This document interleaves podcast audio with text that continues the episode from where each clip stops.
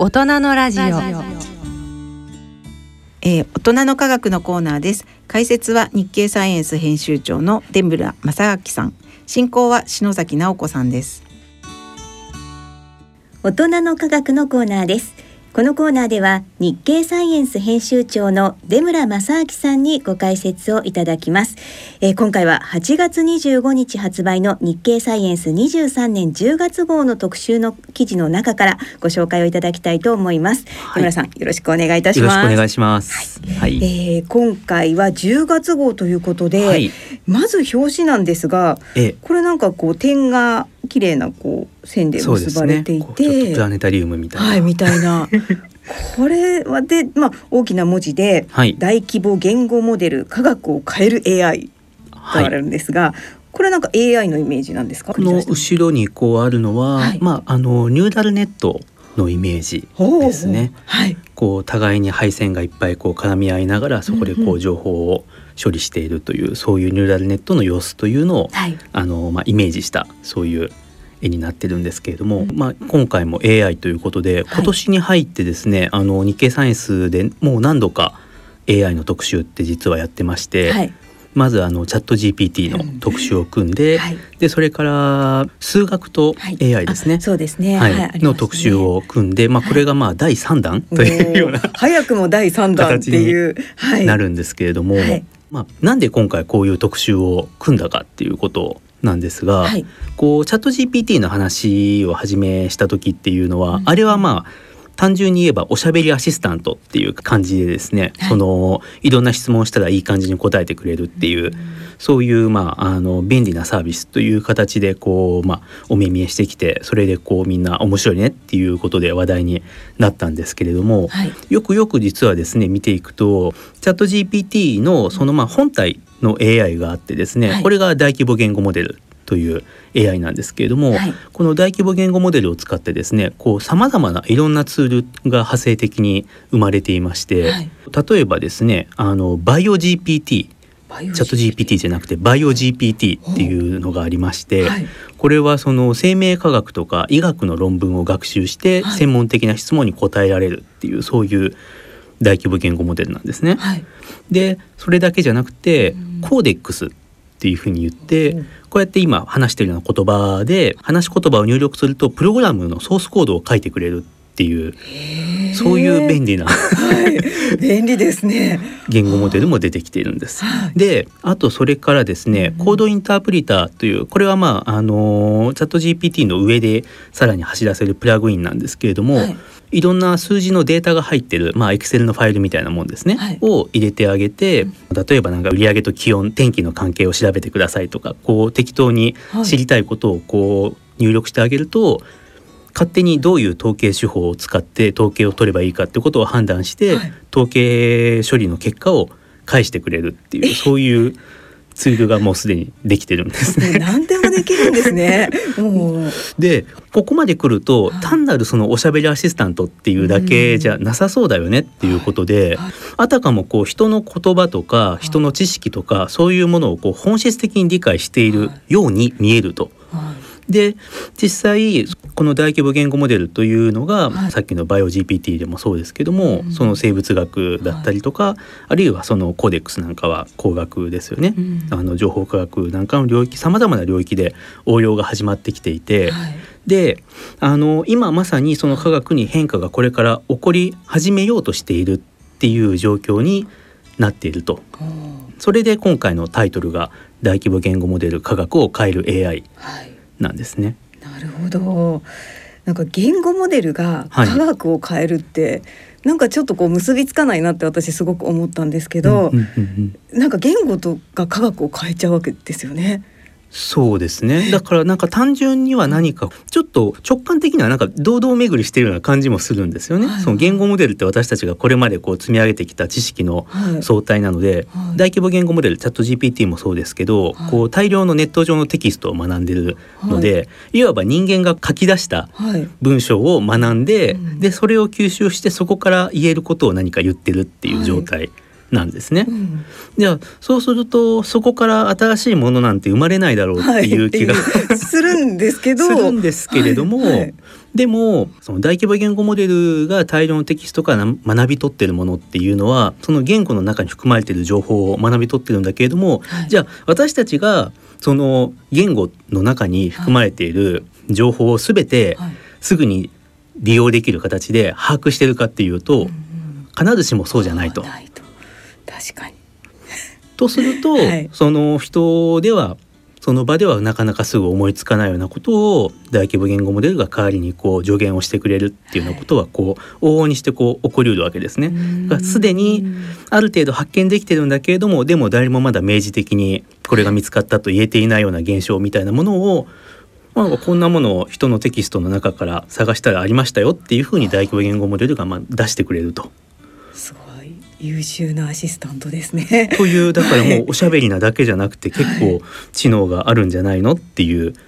ふうなこう見方になってると。なるほど。でまあここテーマにありますオウム以上、フクロウ未満生成 AI の思考力ということで、はい、えー、この本当に確率論的オウムに過ぎないっていうことまで見られてたんだけど実は違うんじゃないかっていう。そうです。で、うん、そう今だから知能がありそうなアシスタントだっていう話をしましたけど、はい、この見方にもすごく今賛否両論があってですね、はい、それが今まさしくそのこうあの今回のこの記事のタイトルも「オウム以上フクロウ未満」っていう、はい、まあ、これは別にフクロウが賢くてオウムがあの賢くないっていう話をしてるのではなくて、ここでなぜオウムの話をしてるかっていうと、はい。はい、その要は大規模言語モデルって今言ったようにその言語を学んでるテキストを学んでるんですけどより噛み砕いて言えば、はい、テキストの中の単語と単語の関係を学んでるんですね、うん、どの単語と単語がどういう文脈で一緒によく出てくるかっていうことを関係性を学んでると。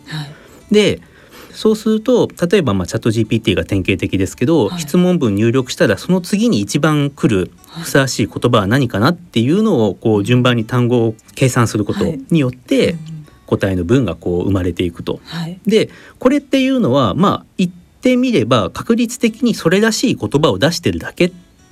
でもあるわけです。はい、そうですよね。ってことはそれは言葉のその意味を捉えてないけど人間とすごくこうおしゃべりできるオウムのような状態なんじゃないかっていう、賢く見えてるだけなんじゃないのっていう、そういう見方があるわけですね。はい、でも、その一方でいやちょっとそれだけでは説明できなくないですかっていういろんな現象が見えていて、大規模言語モデルを通じて。はい、でそれが例えばですね、入力されたプログラムのソースコードを自分で解釈して実行してみせるっていうようなことをやってみせたり、はい、あと面白いのはオセロゲームを解かせるという取り組み実験があってですね大規模言語モデルに。はい。でこれは当然ですけど大規模言語モデル体はないので、はい、これがオセロだよって持ってくることができないのでそうですよね。わからないわけです、ね、なので、はい、あのテキストのデータでどこにこうあのコマ置きましたよっていうのを、はい、全部そのテキストに書き起こして将棋の棋譜みたいなもんですね、はい、テキストに書き起こしたものをそれをですねあの数百万試合分学ばせて、はい、そうするとオセロをプレイできるようになったと。でそこまででもまあもちろんすごいんですけども、じゃあその大規模言語モデルの中で何が起きてるんだろうっていうことを調べてみると、どうもオセロの盤面を、あれをあの大規模言語モデルの中で再現して、うん、その上で、はい、あのどこにコマを置くかっていうことを考えていたらしいっていうことが分析で分かったと。それってだからすごいあの人間とそっくりで、はい、例えばだからあの、まあ、オセロじゃなくて将棋ですけど、うん、将棋のその棋士だったらその対局の記録みたいなのをこう見ればそれだけでこうどういう試合だったかってこと頭の中でどんな試合だったかってことを再現できるわけですよね。はい。はい、それと似たようなことをオセロで大規模言語モデルはまあやっていたと。基盤にある例えばルールであったりとか、まあ、そういった共通するものを見出してるんじゃないかってことですよね。しかもそのルールを見出すだけじゃなくてそれを使ってるっていうことですね。使ってるからオセロがこうできるわけですよね。はい、っていうそういう振る舞いをその大規模言語モデルっていうのは見せてくると。これ結構賢くないですか？っていう。オウムよりももっと賢いんじゃないですか？っていう そういうあの風な見方をする研究者も出てきていると。ですね。うん、うん、で、まあ、もう一つタンパク質を語る言語というところで、はい、そのまたさらにこう科学の分野でもういろんな分野でこう使われるようになってきたっていうことなんですか、ね、そうですね、うん、これ多分そのいろんな科学の諸分野で使われ始めている中でもかなりあの先を言っている例だと思うんですけれども、はい、その生命科学への応用っていうことが今進んでいて、はい、でそうあの今おっしゃってくださいましたけどタンパク質言語モデルというのがあるんですね。タンパク質言語モデル。もうもう何のこっちゃっていう感じだと思うんですけれども。タンパク質の言語ですか？みたいな。はい。あの高校時代にもし生物を学んだ方はですね、はい、あの思い出していただきたいのがこう、まあ、人の体タンパク質でできてますよと、うん、いろんなタンパク質があります。はい、でタンパク質っていうのは中にアミノ酸が数珠つなぎになってつながって、うん、それがこうごちゃごちゃっと立体構造をとってタンパク質ができてるんですよと。はいでアミノ酸は20種類あるんでしたね、はい、っていうそういうことをあの習ったと思うんですね。はい、遠い記憶で、はい、はい、あります。はい。で、これって今説明したのは生物学の授業でしたけど、はい、見方変えると20種類のアミノ酸っていうのは単語が20種類あるんだっていうふうに考えることができてできますね。で、タンパク質はアミノ酸が数珠つなぎになってますよっていうのは、はい、これはつまりアミノ酸っていう単語が数珠つなぎになっている文章ですよっていうふうに見なすことができる。なるほど。タンパク質はアミノ酸という単語で書かれた文章なんだと、テキストなんだと。はい。というふうに考えればじゃあ、はい、さっきそのインターネット上のテキストを大規模言語モデルに学ばせてって話をしてたのと同じように、うんうん、じゃあいろんなタンパク質のアミノ酸配列を大量に大規模言語モデルに学ばせてやれば、はいそこからタンパク質の特徴とか立体構造とかっていう、はい、もうそういった特徴ですねタンパク質の特徴っていうものを学び取れるんじゃないかと。で、うん、実際これがかなりうまくいっていてですね。はい、ったと。で、チャット GPT は言葉を吐き出すんですけれども、はい、ここではですねタンパク質言語モデルはそのタンパク質の特徴をうまく説明する特徴ベクトルというベクトルベクトルこれもまたあの高校の数学でやったことがある人は思い出してほしいんですけど、はい、まああの数値のまあ組ですね、はい、だからたくさんの数字の組でそのタンパク質の特徴っていうのをまあ表現して。だからそれはパッと見た目にはこう私たちが見たところで、はい、ああこれがこのタンパク質の形かとかでわからないんですけど、はい、その数値の組っていうのがタンパク質の特徴をうまく捉えていてでそうするとですね、はい、あのこの大規模言語モデルを使ってやると、はい、例えば新しいその薬を作りたいとか、はい、あるいはその酵素の酵素活性が高いようなタンパク質を酵素タンパク質を作りたいとでんぷんを分解するとかまあ何でもいいんですけども、そういう、あのー、使い勝手のいい酵素を作りたいとかっていう時に、そういう機能性のタンパク質を設計するっていう時に、この大規模言語モデルが使えるとあの人間がいろんな空想で考えたタンパク質の,、そのアミノ酸配列っていうのをいくらでも作り出すことはできるんですけど、はい、これってだから難しいのはそれがじゃあどういう構造でどういう性質を持つかっていうことは今まで実験しなきゃ分かんなかったわけですよ。でそれをやってくれるっていうことです。大規模言語モデルが。の中で、その今初めて作った自然界に存在しないアミノ酸配列を入れても、はいそこからあじゃあこれがタンパク質として存在するのであれば、はい、こういう特徴を持ってますよねっていうことをその数字の組で出してくれるんですね。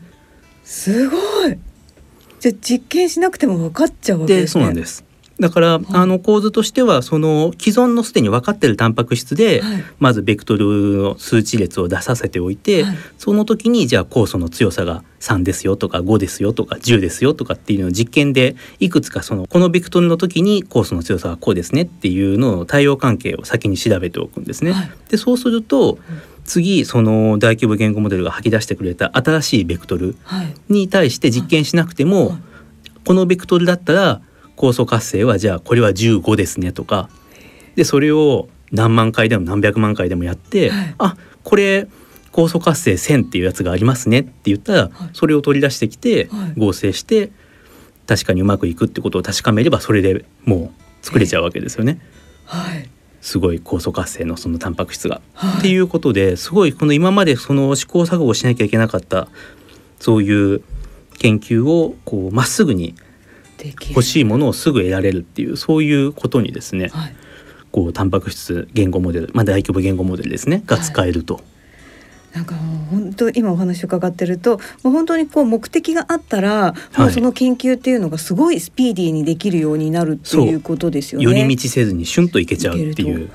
それってすごくこう研究あれなんですけど効率的。効率的ですけどそれによってやっぱ研究業界っていうんですか、研究の仕方であったりとかそう科学研究っていうものがこう変わっていくような気がするんですけど。そうなんですよね、今だからそのタンパク質のその特徴をベクトルで表すみたいな話をしましたけども、はい、なんじゃそれっていうふうにあの多分聞きながら思われた方がほとんどだと思うんですよね。はい、で、でもそのベクトルの数字の方がその大規模言語モデルには扱いやすいわけですよ。はい、でもしじゃあ今後そのタンパク質新しい機能性タンパク質を作ろうっていう研究自体をどんどんどんどん AI に合わせる、大規模言語モデルに合わせるんだっていうふうになっていけば、AI の方はベクトルで表現してもらった方が分かりやすいわけですよね。はい、そうすると、うん、じゃあもう論文を書くのも、はい、論文って人間が書いて人間が読むから、はい、テキストで文章で書いて、読めば理解できる数式を書いて、で絵や写真や入れてこう作るわけですよ。でもそれも書くのも読むのも AI なんだったら、彼らベクトルの方が相性がいいので、はい、ベクトルで論文書けばいいっていう話になってしまって。はい、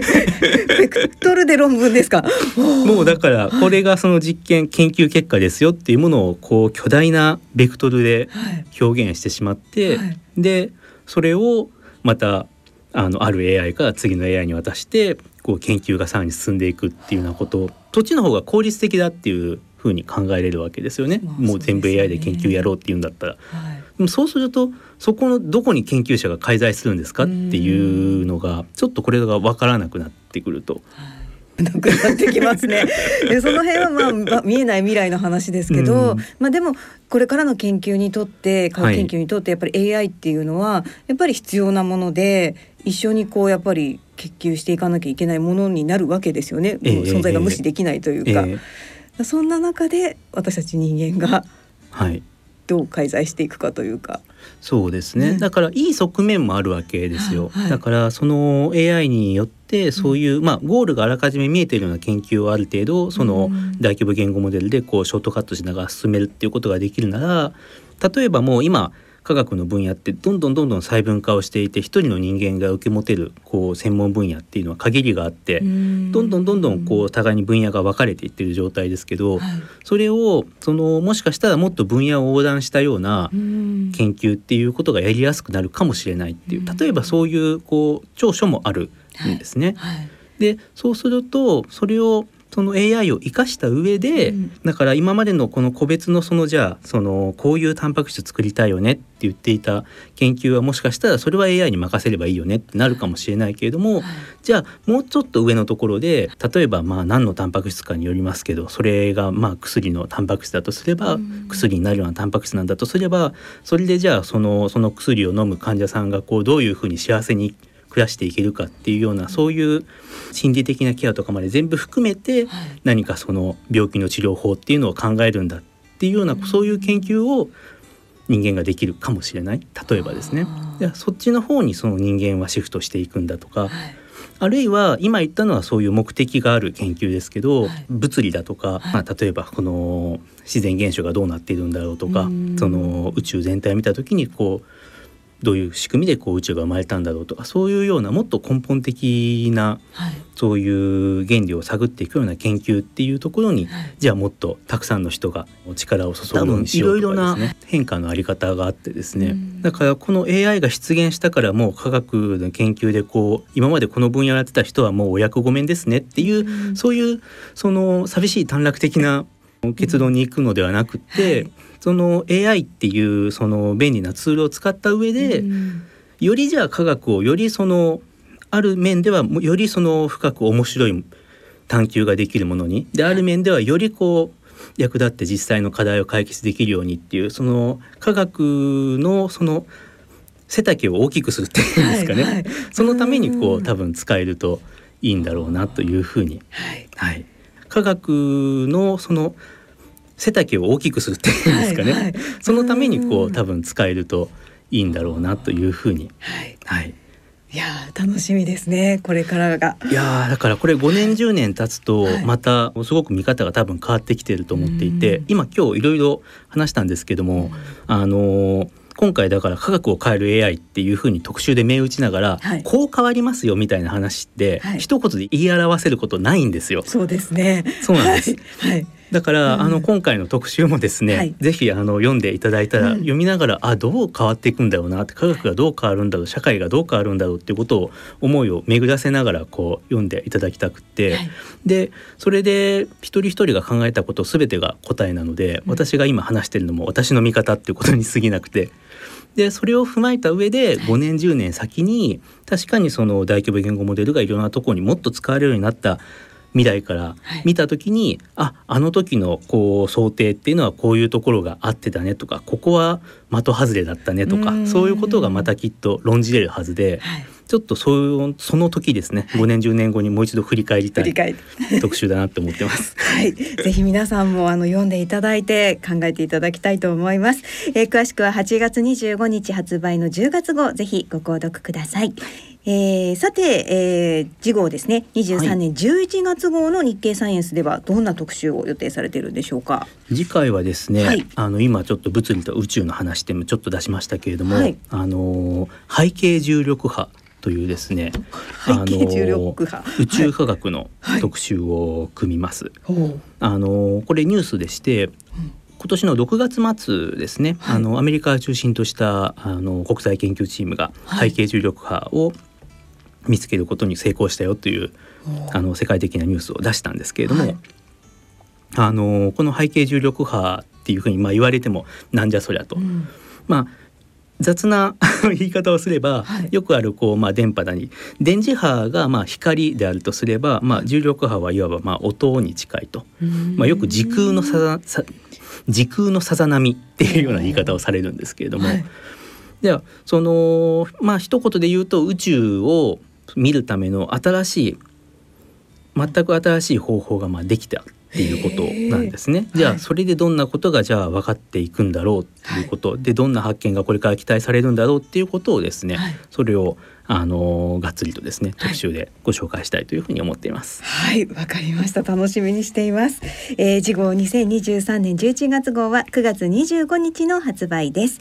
えー、番組では今回ご紹介しました23年10月号を抽選でプレゼントさせていただきます。えー、詳細は番組ホームページのプレゼント欄からご応募ください。えー、番組への感想もお書き添えくださいということで、えっ、ー、と、感想いただいていて、ちょっと時間も厳しいんですが、お一方ぐらいご紹介しようかな。はいはい、えー、じゃあ神戸市の方からいただきました、はい、えー、小学校の時科学と学習という2つの雑誌があり希望者は毎月先生に行って購入していたことがあります、うん、その時の科学という雑誌を思い浮かべながら楽しく聞かせていただいております。といただきました。ありがとうございます。ありました、ね、ありました。私も 昔撮ってましたよ。はい。ね私も科学大好きでした。はい。確かにその時のワクワクした気持ちをねいいですね。思い出しながら、うん、はい聞いていただいているということでありがとうございます。はい、もう一方言っちゃうかな。大阪府の方なんですが、はい、簡単になんですがね学生時代にトンボの生態に興味を持ち日本トンボ学会に入会し虫の虫だった青春時代社会人になったら仕事の虫に進化し退職後は毎日ラジオ日経を拝聴するラジオの虫です。ということでありがとうございます。嬉しいですね。うまい。うまいはいトンボ学会なんて初めて知りましたが、ね、トンボの世界も本当に奥深いと言いますからね、はい。はい、ありがとうございます。もうぜひこれからもね、え聞いていただきたいと思います、はい、ありがとうございます。はい、えー、出村さんでは今回もありがとうございました、はい、ありがとうございました、